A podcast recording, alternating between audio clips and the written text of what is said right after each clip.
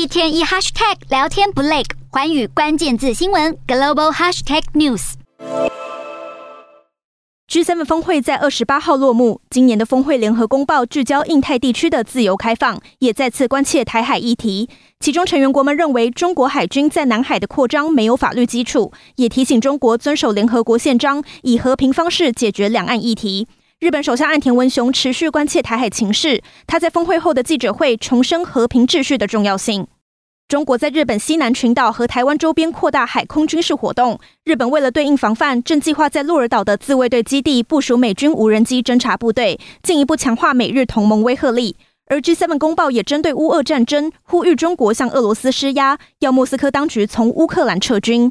除此之外，G7 同时谴责中国的国际贸易行为不透明，而且扭曲市场，也对西藏和新疆的人权状况表达严正关切。下一届 G7 峰会预定在明年五月底移驾日本广岛举办。岸田文雄对此声明：广岛身为全球唯一经历原子弹轰炸的地点，对于和平承诺的宣誓展现，再适合不过。